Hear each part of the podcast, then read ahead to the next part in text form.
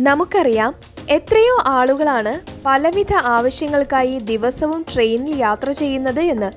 എത്രയധികം സമയമാണ് ഈ ട്രെയിനുകളുടെ വേഗതക്കുറവ് മൂലം നമുക്ക് നഷ്ടപ്പെടുന്നത് എന്ന് ചിന്തിച്ചിട്ടുണ്ടോ? ഒരു പക്ഷേ ഈ ട്രെയിൻ സഞ്ചരിക്കുന്നത് മണിക്കൂറിൽ നാനൂറ്റി മുപ്പത് കിലോമീറ്റർ പെർ അവർ വേഗതയിലായിരുന്നെങ്കിലോ? അതെ ലോകത്തിലെ ഏറ്റവും ഫാസ്റ്റസ്റ്റ് ആയിട്ടുള്ള ട്രെയിനായ ഷാങ്ഹായ് മഗ്ലെവിൽ സഞ്ചരിക്കുന്ന യാത്രക്കാർ ഏകദേശം ഈ ഒരു സ്പീഡിലാണ് എന്നും യാത്ര ചെയ്യുന്നത്. ഇത്തരത്തിലുള്ള ഹൈസ്പീഡ് ട്രെയിനിന്റെ പ്രത്യേകതകൾ നമുക്കൊന്ന് പരിചയപ്പെട്ടാലോ? ആദ്യത്തെ ഹൈസ്പീഡ് ട്രെയിൻ ജപ്പാനിലെ രണ്ട് നഗരങ്ങളായ ടോക്കിയോയെയും ഒസാക്കയെയും തമ്മിൽ ബന്ധിപ്പിച്ചിട്ടുള്ളതായിരുന്നു.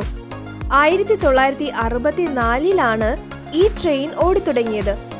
ഏകദേശം ഇരുന്നൂറ്റി പത്ത് കിലോമീറ്റർ പെർ അവർ സ്പീഡ് വരെയായിരുന്നു ഈ ട്രെയിനിന്റെ മാക്സിമം സ്പീഡ് ജപ്പാനിലെ ഈ രണ്ട് നഗരങ്ങൾക്കിടയിലെ സഞ്ചാര ദൈർഘ്യം വളരെയധികം കുറയ്ക്കുവാൻ ഈ ട്രെയിനിന് സാധിച്ചു. അന്നു മുതലാണ് ലോകത്തിന് ഇത്തരത്തിലുള്ള ഹൈസ്പീഡ് റെയിൽ ലൈൻ വളരെ ആകർഷണീയമായി തോന്നിയത്. ലോകത്തിലെ ഇന്ന് നിലവിലുള്ള പല ഫാസ്റ്റസ്റ്റ് ട്രെയിനും ഉപയോഗിച്ചിരിക്കുന്നത് മാഗ്നറ്റിക് ലെവിറ്റേഷൻ എന്ന ഒരു ടെക്നോളജിയാണ് അങ്ങനെയാണെങ്കിലും മാഗ്നറ്റുകൾ ഉപയോഗിക്കാത്ത തരത്തിലുള്ള ഹൈ സ്പീഡ് ട്രെയിൻസ് നിർമ്മിക്കുവാനും സാധ്യമാണ്. അത്തരത്തിലുള്ള ഒരു ട്രെയിനാണ് ബ്രിട്ടനിൽ അവരുടെ രണ്ടാമത്തെ ഹൈ സ്പീഡ് ട്രാക്കിന് വേണ്ടി അവർ പ്ലാൻ ചെയ്യുന്നത്. ലണ്ടനിൽ നിന്നും മാഞ്ചസ്റ്റർ വരെയുള്ള ഈ പ്രൊജക്ടിന്റെ പേര് H S two high speed two എന്നാണ്. ഈ പ്രൊജക്ടിന്റെ ടെക്നിക്കൽ ഡയറക്ടർ പറയുന്നത് എന്തെന്നാൽ ട്രെയിനുകളിൽ ഹൈ സ്പീഡ് ലഭിക്കുന്നതിനായി മാഗ്നറ്റിക് ലെവിറ്റേഷൻ മാത്രമല്ല മറ്റു പല വഴികളും ഉണ്ട് എന്നാണ്. ബ്രിട്ടനിലെ എച്ച് എസ് ടു പ്രൊജക്ടിന്റെ പ്രത്യേകത എന്തെന്നാൽ ഈ ട്രെയിനിന്റെ സ്റ്റീൽ വീലും സ്റ്റീൽ ട്രാക്കും തമ്മിലുള്ള കോണ്ടാക്ട് പോയിന്റ് നമ്മുടെ ഒരു വിരലിന്റെ നഖത്തിന്റെ അത്രയും വലിപ്പമേ വരൂ എന്നതാണ്. അതുകൊണ്ട് തന്നെ ഇവ തമ്മിലുള്ള ഘർഷണം അല്ലെങ്കിൽ ഫ്രിക്ഷൻ മൂലമുണ്ടാകുന്ന എനർജി ലോസ് വളരെ കുറവായിരിക്കും. ഈ എച്ച് എസ് ടു ട്രെയിനിൽ സാധാരണ ട്രെയിനിനേക്കാൾ നാല് മടങ്ങ് അധികം പവറുള്ള എഞ്ചിനാണ് ഉപയോഗിക്കുന്നത്. ഈ ട്രെയിനിൽ എഞ്ചിൻ വളരെയധികം പവർഫുൾ ആണെങ്കിലും ഇത് അത്രയധികം എനർജി ഉപയോഗിക്കുന്നില്ല. ഒരു ട്രെയിൻ വലിയ കൂടിയ അളവിൽ പവർ ഉപയോഗിക്കുന്നത് ട്രെയിനിന് അതിന്റെ വേഗത കൈവരിക്കുന്നതിനും അതിനുശേഷം ട്രെയിൻ നിർത്തുമ്പോഴുമാണ്. എച്ച് എസ് ടു ട്രെയിനിന്റെ ടോപ്പ് സ്പീഡ് വരുന്നത് മുന്നൂറ്റി അറുപത് കിലോമീറ്റർ പെർ അവറും ആവറേജ് സ്പീഡ് വരുന്നത് ഇരുന്നൂറ്റി മുപ്പത് കിലോമീറ്റർ പെർ അവറുമാണ് ഇത് വരുന്നതോടുകൂടി ലണ്ടനിൽ നിന്നും മാഞ്ചസ്റ്ററിലേക്കുള്ള സഞ്ചാര സമയം ഏകദേശം പകുതിയായി മാറും. ഏത് തരത്തിലുള്ള ടെക്നോളജി ആണെങ്കിലും ഹൈസ്പീഡ് ട്രെയിനിന് നമ്മുടെ സഞ്ചാരപാതയിൽ വലിയൊരു വിപ്ലവം തന്നെ സൃഷ്ടിക്കുവാൻ കഴിയും.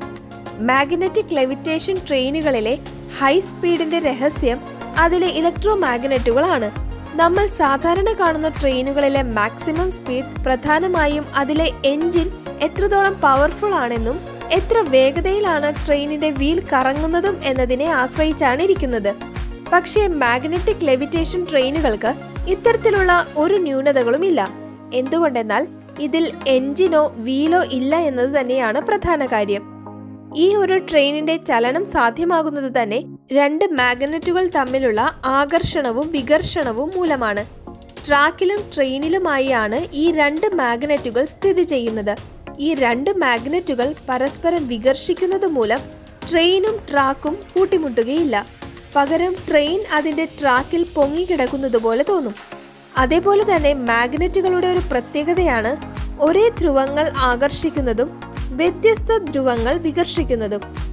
ഈ ഒരു തത്വമാണ് പ്രധാനമായും ഇത്തരം ട്രെയിനുകളിൽ ഉപയോഗിച്ചിരിക്കുന്നത്. ട്രെയിനിന് മുന്നിലുള്ള മാഗ്നറ്റിക് കോയിൽ ഓൺ ആകുന്നത് മൂലമുണ്ടാകുന്ന മാഗ്നറ്റിന്റെ ആകർഷണം ട്രെയിനിനെ മുന്നോട്ട് വലിക്കുന്നു. ട്രെയിൻ മുന്നോട്ട് നീങ്ങി ഈ മാഗ്നറ്റിക് കോയിലിന് അടുത്തെത്തുമ്പോൾ അത് ഓഫായി അതിനടുത്ത മാഗ്നറ്റിക് കോയിൽ ഓൺ ആകുന്നു ഇങ്ങനെയാണ് മാഗ്നറ്റിക് ലെവിറ്റേഷൻ ഉപയോഗിച്ചുള്ള ട്രെയിനുകൾ നീങ്ങുന്നത്.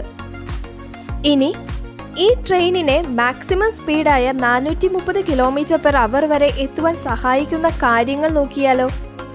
ഒന്നാമതായി ഈ ട്രെയിനുകളുടെ എയ്റോഡൈനാമിക് ഡിസൈൻ രണ്ടാമതായി മറ്റുള്ള ട്രെയിനുകളിൽ ഉള്ളതുപോലെയുള്ള വീലും ട്രാക്കും തമ്മിലുള്ള ഫ്രിക്ഷന്റെ അഭാവം.